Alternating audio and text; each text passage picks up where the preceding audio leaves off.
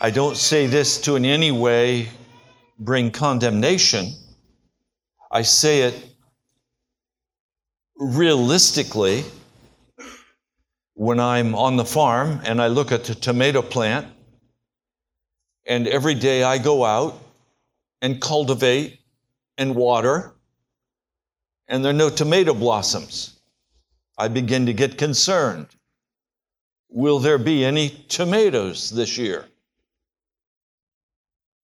And I've spent much time cultivating your lives,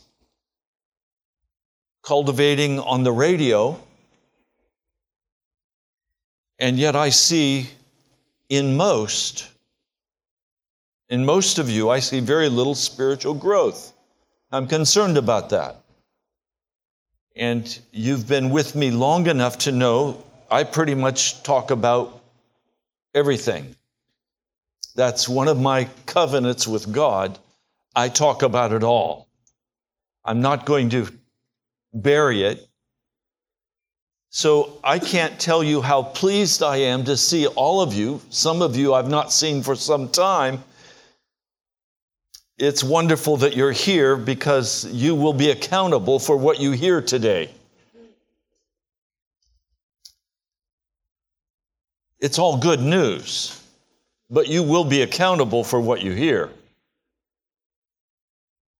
I was shocked this last Tuesday evening at our prayer group when I asked those in attendance if they would reflect for me on last Sunday's sermon and tell me how they had put it into practice this past week.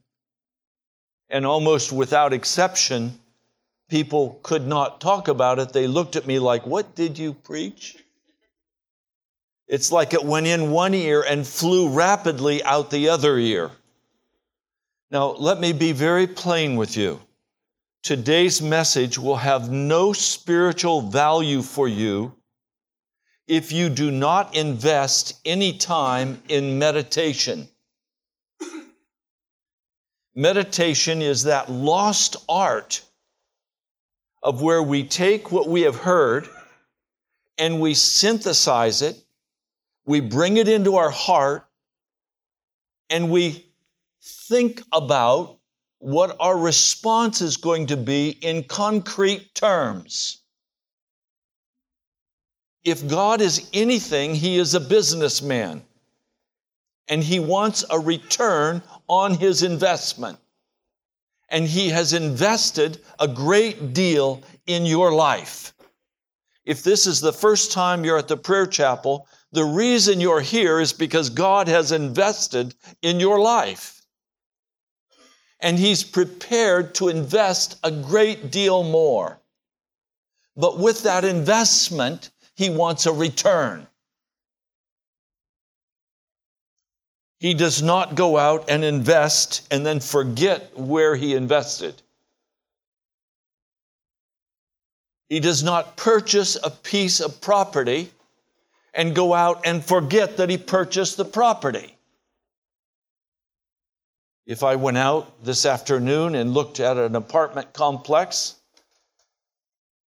and I recognized the renovation necessary to bring it up to par, and I saw the empty apartments because they were not properly inspectable, you think I would purchase that property and then forget about it for the next six months? Are you kidding me? No, I would have people in that apartment complex renovating those apartments. Why? Because I want a revenue stream out of that apartment.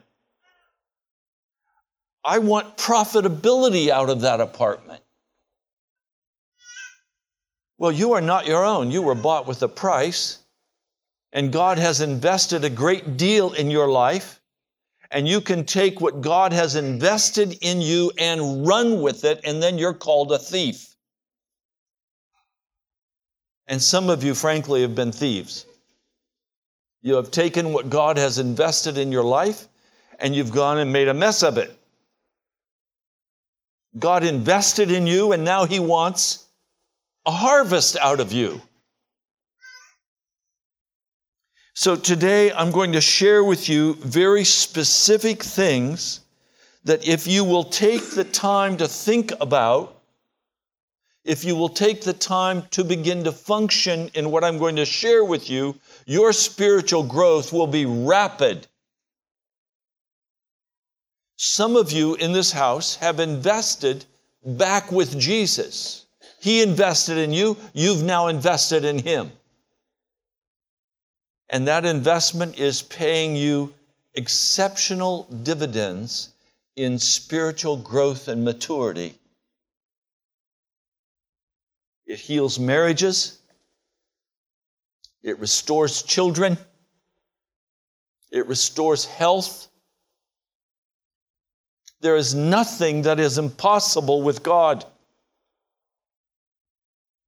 but it depends on what you do with the investment He's made into your life. And may I just say this God is not stingy. God is not stingy.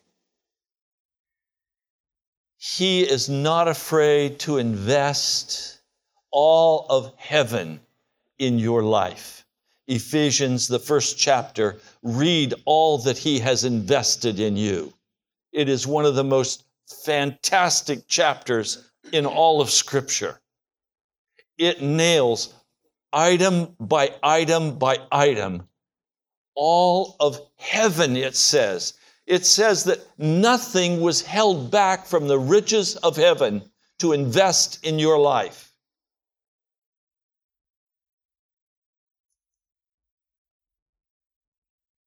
So when the divine when the divine giver takes possession of a property, he has a twofold expectation. One, intense cultivation. And two, abounding fruitfulness. Or in real estate terms, the first thing he does is begin intense renovation, ripping walls out, tearing up floors, changing even the foundation if necessary. And then he wants profitability out of that piece of property. Now, he can only do one piece at a time. He doesn't tear up every apartment. He takes one part that's a mess and he renovates it. He puts it in shape and he builds it out so that it looks new when he's finished. And then he moves on to the next. Where is the first room God begins to work in in your life? Your prayer life your prayer life. The first room God wants to renovate in you is your prayer life. How does He get you to allow Him to begin to renovate your prayer life? He rips up things. He tears up the old. He brings crisis to your life. He brings suffering into your life. How does he bring suffering? He uncovers the rot that's already there. He begins to uncover the hidden secrets of your heart. And now you have no choice but to go to God and begin to say, Look at this stinking mess in my life. I can't fix it. My marriage is broken. My kids are terrible. My I'm a mess. Well, now you're going to begin to pray. Now, what is it that triggers all of this?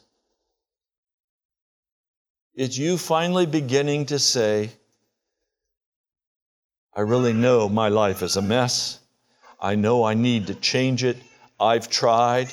I can't fix my marriage. I can't fix my kids. I can't fix, I can't do it.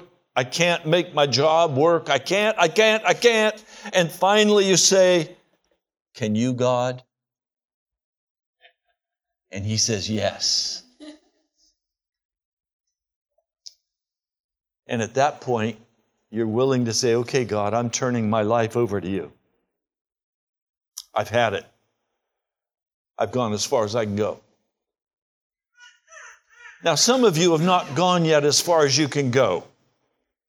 You still want to hide your mess. You still want to pretend you're righteous. You still want to pretend that you've got it together and you are going to win. Well, God's going to deal with you. But you're not going to make fast progress with Jesus Christ until you come to the end of yourself. You can do that the easy way or the hard way. Most of us do this the hard way. I specialize in doing things the hard way. I don't say that with pride, it's just my own stubborn way. But we begin to cry out to God and say, Lord, would you bring me to the end of myself? I don't want any more pain. I've had it. Would you bring me to an end of myself? See, the problem is not the child or the husband or the job or the boss. You're the problem. You're the one that has to change. And as soon as you're willing to admit that you're the problem, with all the defenses gone, and between you and God, and hear me please, God will never accuse you. God will never condemn you. He'll never throw you away. He'll invest in you. But the terms of the investment are God, I'm a mess. Will you take over in my life? All right. You can say it and then walk away and not even believe it, but He heard it and He'll start doing it to you. And the first thing He'll do is He'll begin to bring the crisis and the suffering and uncover the wickedness and uncover the bitterness and uncover and uncover and uncover. And that's what begins to drive us into the prayer closet. Now,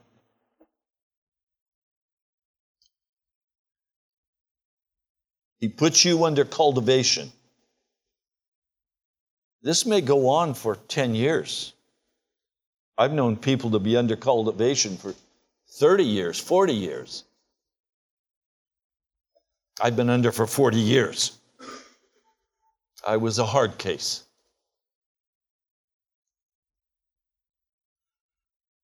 Part of it depends on what he intends to do with your life, how he intends to use you or not use you.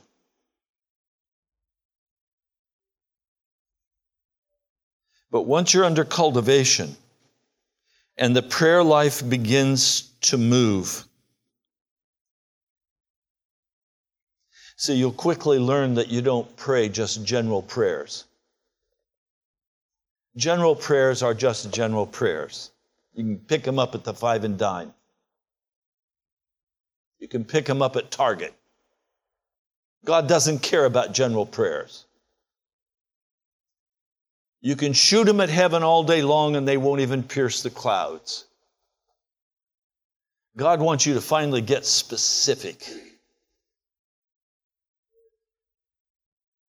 Jesus, if you don't change this in my life,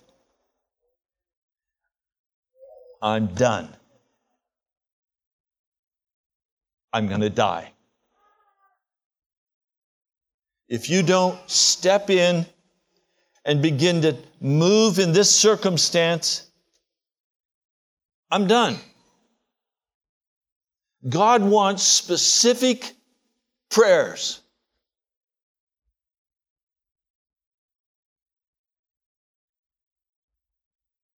You'll notice sometimes one of you will say, Please, would you all pray for me?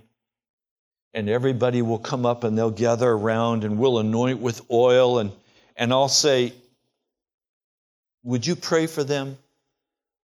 And you may wonder, Pastor, why aren't you praying for them? Because I didn't get permission from God to pray for them.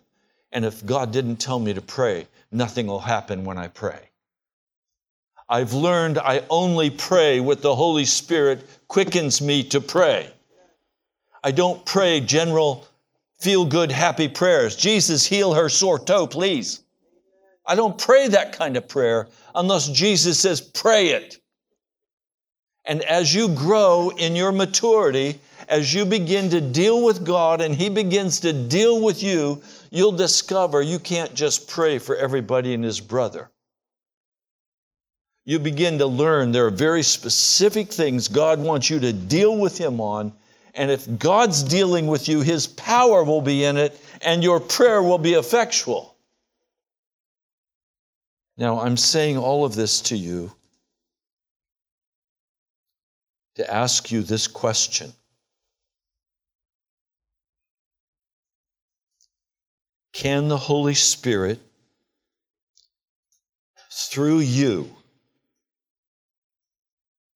use the power of the atonement of Jesus to break the devil's power and bind the strong man and steal his goods?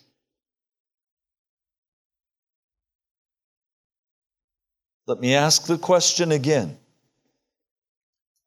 Are you at a place with Jesus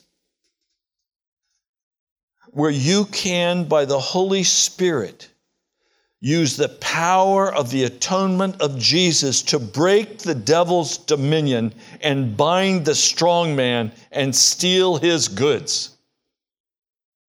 Now, let me be very specific. Can you pray for that man in your life? And by the power of the Holy Spirit in the blood of Jesus, bind the strong man by the Spirit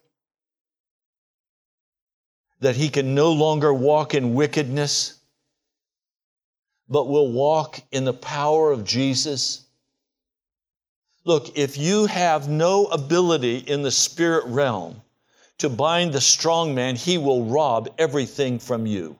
He will take your children, he will take your husband, your wife, he will take your, your life, he will take your money, he will take everything. You have to know how to bind the strong man, and you have to know who binds him.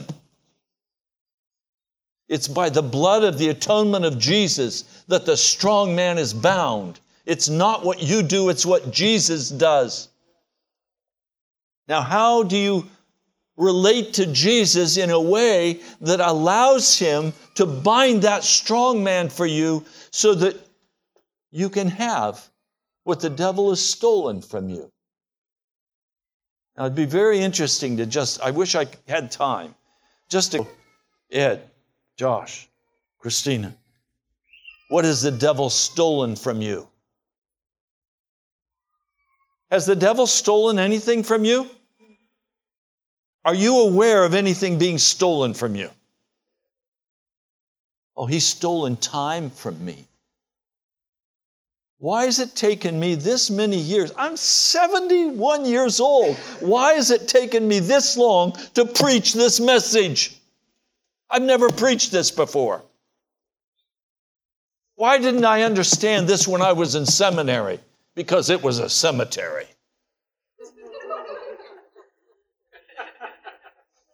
Nobody knew this stuff.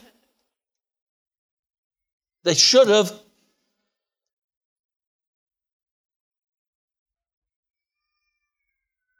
The devil has stolen from me so many things and so many precious people, so many friends. people that I loved who died hating Jesus. And everything I could do to win their hearts, I failed at. I gave them doctrine. I gave them gifts. I gave them my love. I gave them everything I knew to give them, and I couldn't touch them. Because I didn't understand that the only way I could touch them was via the throne room of God and that Jesus himself had to come and touch them. But how could I get Jesus to come and touch them?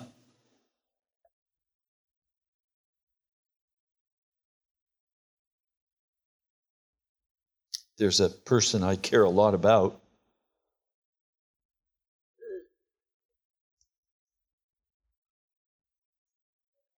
who is not a Christian. And the strangest thing happened today.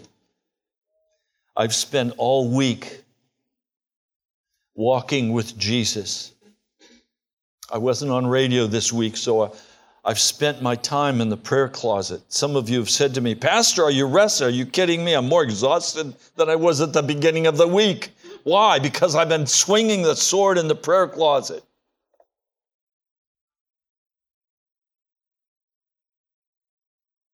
And as I was sitting there during the music, while Richard was singing, I had the clearest vision of this person sitting in our congregation. I've been struggling all week for the assurance that this person will be saved. You understand, people come to Jesus one by one. They don't come in droves, they come one by one. As somebody cares enough to go into the throne room of God and do what is necessary to touch the throne of God for that person to be saved and transformed. I saw this person as though I see you right now. I saw him that clearly sitting in this congregation. I said, Jesus, thank you. I got it. I got it.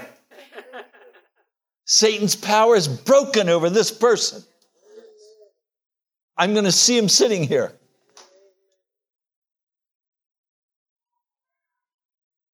Now, by the way, it's not accidental that some of you are sitting here. Because I've been praying for you too.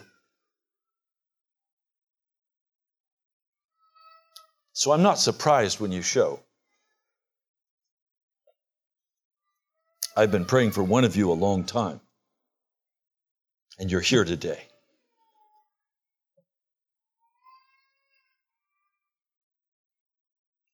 What I want you to hear me say to you, please, is that you will not grow in the Spirit. You will not grow in Jesus until you allow Him to take your life and renovate it. And He wants to renovate your prayer life. And He wants to take a hold of you and begin to rip apart that ugly, wicked heart. And He wants to make you new. Now, some of you, you allowed Him to renovate one part and you said, no, no, that's my, that's my hangout. You know, I've got the, I've got the walls painted orange. I've got the green drapes hanging. I've got the psychedelic music going. That's where I go to play my video games. That's where I go to watch my television. I've got my place where I hang out. And Jesus is saying, I want it.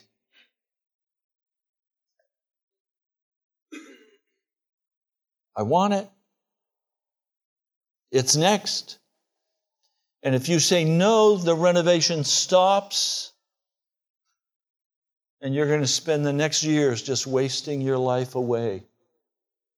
Because Jesus is not going to move until you let him move.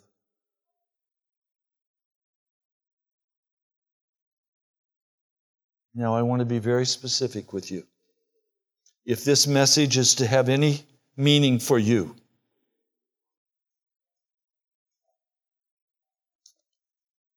you're going to have to hear a very practical thing from me.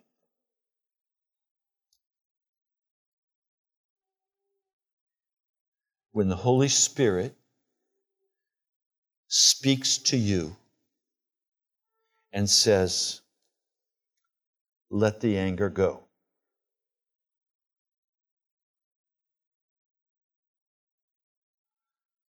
You have to say, Jesus, I can't let it go. Would you just take it? There's not one of us here that will give up our anger easily or quickly. But if we ask Jesus to take it, he'll take it.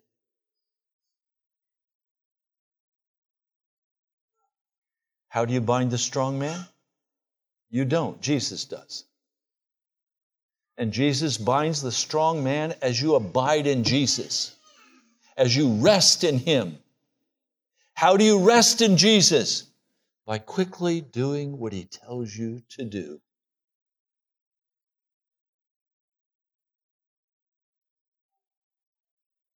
I want you to go there. No, Jesus, I don't have time today to do that. You tell the king of the universe, I don't have time. Wait a minute, he gave you the gift of 24 hours. You don't have time to do what he asked you to do. Maybe you want to sit on the throne. Maybe you want to be God. Don't eat that. Oh, Jesus, I have to have that. I have to have it. I'll die if I don't have it. And so those Doritos, those Doritos, hey, come on. I gotta have Doritos or I'm gonna die. I've known people to go get in the car and drive a mile to a grocery store to buy a bag of Doritos or drive their husband or their wife to go get them. I have to have what I am hungry for.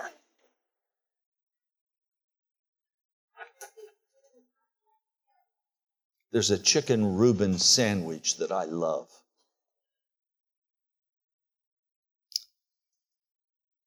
And there's a specific restaurant that I go to to get it. And all morning I was thinking about this. It just kept coming, you know, unbidden. It just kept coming. Ah, I was fasting. That's when it comes. Fasting. I want that Reuben sandwich.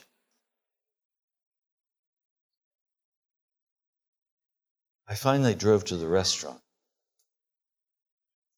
And I forgot it was closed. And I sat outside in the parking lot.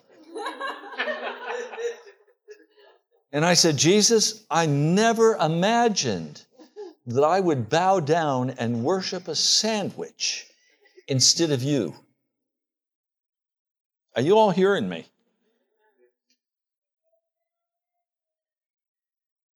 So some will worship a bag of Dorito chips. Some will worship their own ideas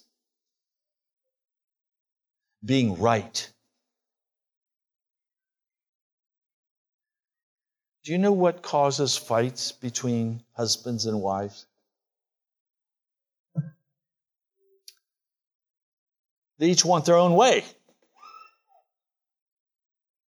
and they're both right. And I'll talk to the husband and he'll give me his story, and I'd say, Yeah, that's reasonable. Then I'll hear from the wife, Well, that's reasonable. Maybe you two ought to just kill each other.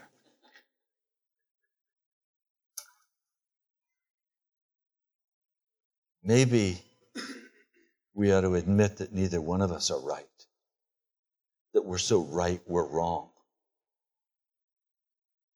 and give up the fight.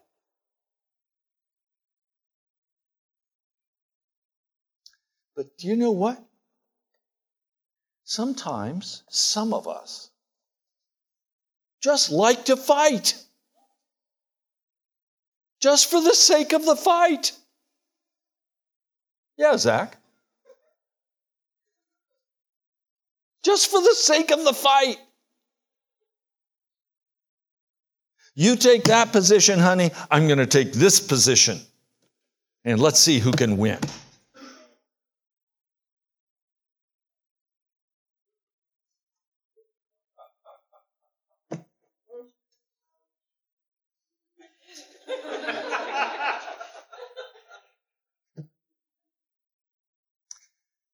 progress, rapid progress, is made in the things of God when we're willing to humble our hearts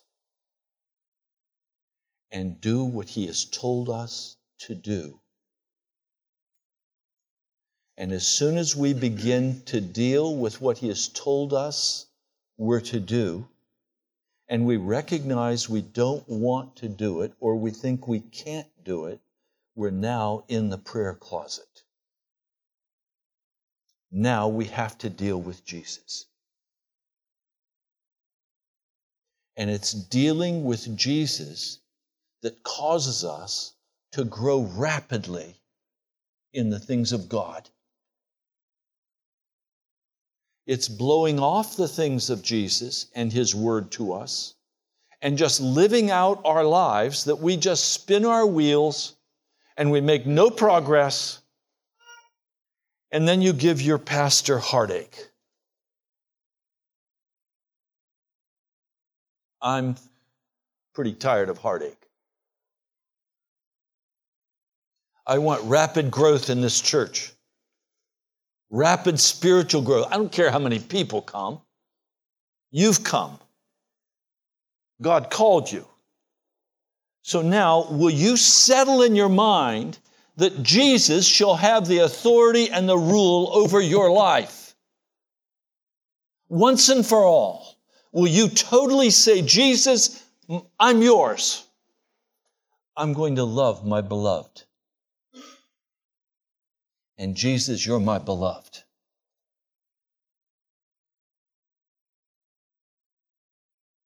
You will make no progress in Jesus until you come to this absolute conclusion. And then every time you begin to violate that covenant with Jesus, the Holy Spirit is going to step in and he's going to say, Stop it. I want you to go this way.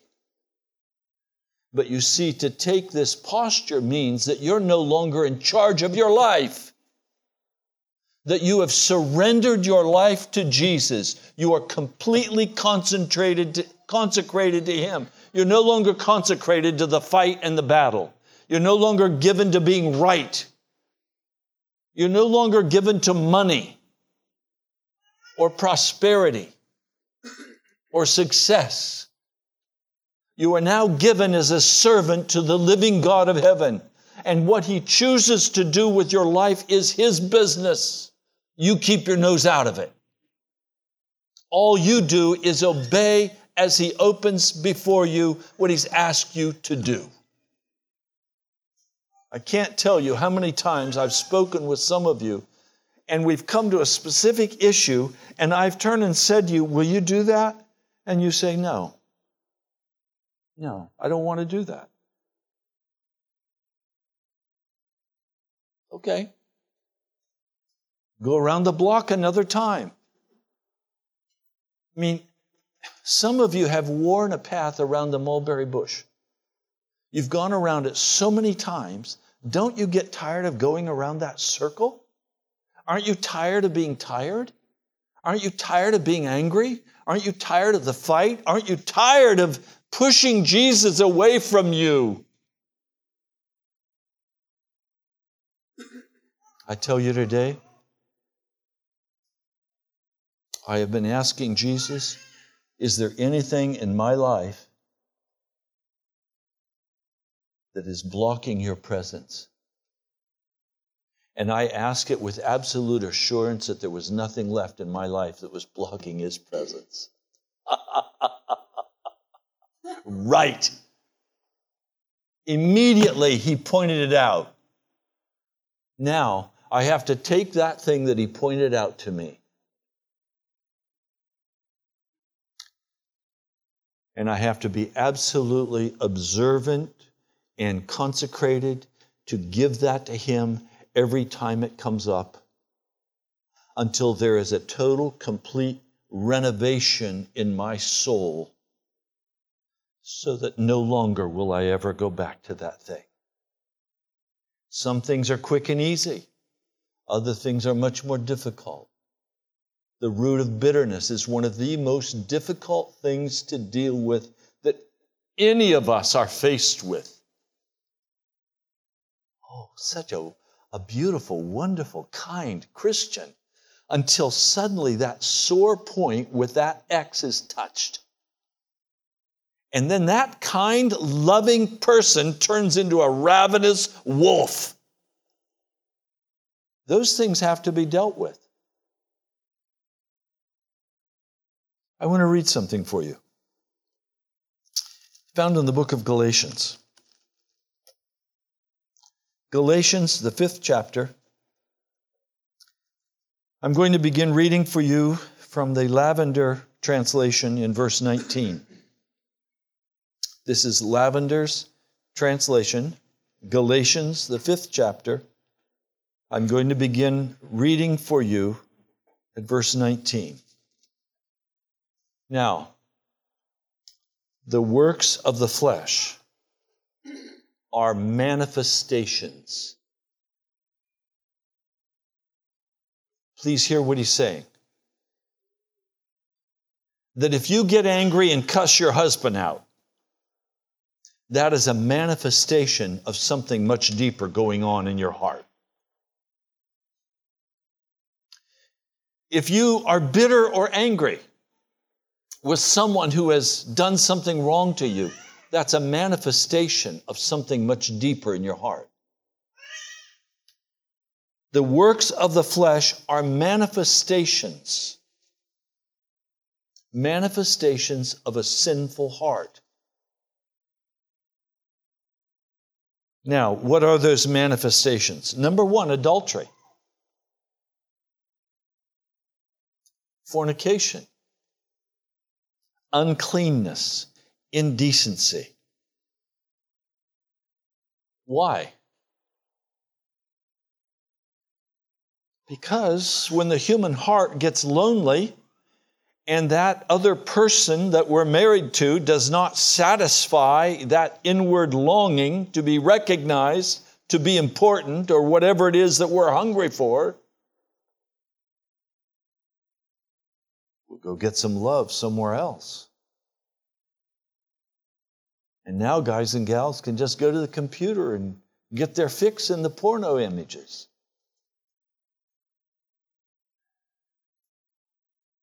Birth rate is plummeting in Japan. Why? Because the young men and women are spending so much time in porno, they can't get hooked up with each other. They can't have real intimacy and relationship because of all the images on the screen. Idolatry. What is idolatry? Idolatry is the worship of something other than God. That's a manifestation of a, of a heart that desires to control reality and be God. Hatred, discord, jealousies, outbursts of wrath, strife, dissensions. What's, what's the word dissension mean? It means you're way over there and I'm way over here, and the two are not going to meet. When husbands and wives get in dissensions, they go to bed and one turns his back to the other. It's freeze out time. Those are dissensions. It's a manifestation of a heart that has not been transformed by Jesus yet. False teachings. What's the number one false teaching in the American church today? Very simply, the Gnostic teaching that says you can be saved in the midst of your sin. You can sin against Jesus as long as you're doing your best. You can sin against Jesus and you'll be saved. It's a lie.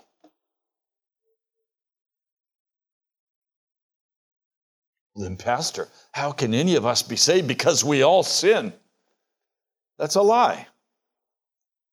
It's an excuse to maintain my life while denying the power of the blood of Jesus. Envy, murders, drunkenness, revelries. What are revelries? Partying, eating and drinking and carousing and telling dirty jokes, and it's the club scene. and things similar to these, which things I told you before, even as I said before, that the ones practicing such things will not inherit the kingdom of God. But then he goes on. But the fruit of the Spirit, you notice he does not say the fruits of the Spirit, it's a singular fruit. And you know what they are love, joy, peace, patience, kindness, goodness, faith, gentleness, self control. Against such things there is no law. In fact, the ones who are Christ crucified, in fact, the ones who are of Christ crucified the flesh with the passions and lusts. Oh, please hear me. When you say to Jesus, Bring my life under full renovation, I belong to you, the fruit of the Spirit will begin to grow in your life. You'll suddenly recognize the anger and bitterness is gone. Where to go? Jesus simply removed it, and the fruit of love is growing in your heart even someone who has desperately harmed you, you'll have no animosity toward because the Spirit of Christ in you. See, we don't practice loving. We don't practice patience. We don't practice kindness. These are things that just begin to fill our life as God renovates us. This is not fruits, this is fruit.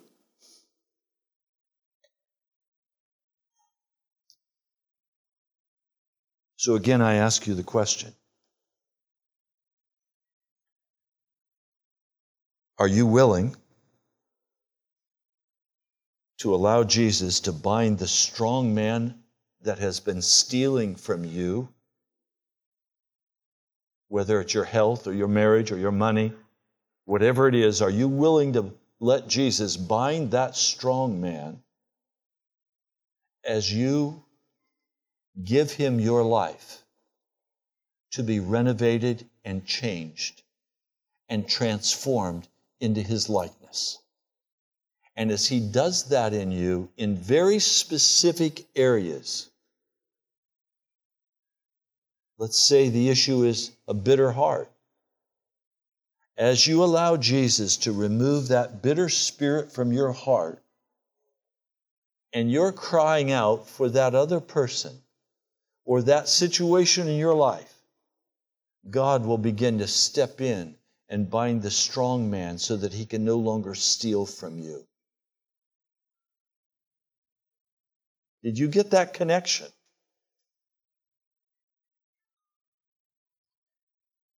The scriptures are plain, and I, and I just give them to you and ask you to look them up and read them. John 15, the Gospel of John, chapter 15 verses 1 through 8. 1 John 2, 3 through 6.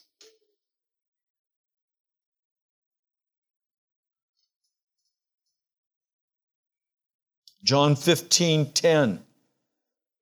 If you keep my commandments, you will remain in my love, just as I have kept the commandments of my Father and remain in his love. As we remain in Jesus, Jesus binds the strong man who has been destroying our lives. Now, don't, don't let me sweet talk you, please. I'm talking about a bitter life battle where that husband will not come to Jesus unless you die and let Jesus have control of your life. That business deal will never take place if you don't get your hands off it and let Jesus step in and begin to control what's going to happen. And you control what's going to happen by submitting to what Jesus has told you to do. And as you do that, He binds the strong man in the spirit realm and He sets you free. We're going to talk a lot more about this in the coming days. We're going to talk about it Tuesday night. We're going to talk about this until we've got it. And the, bind, the, the strong man is bound in this congregation. He's stealing from us. I'm tired of it.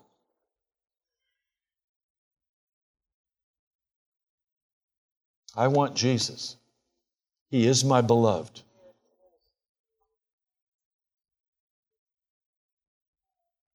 Are you ready to give up your life to Jesus Christ? Let's pray.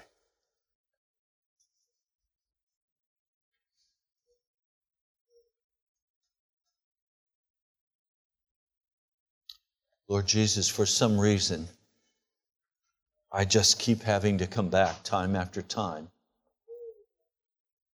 and recognize how devoted I've been to running my own life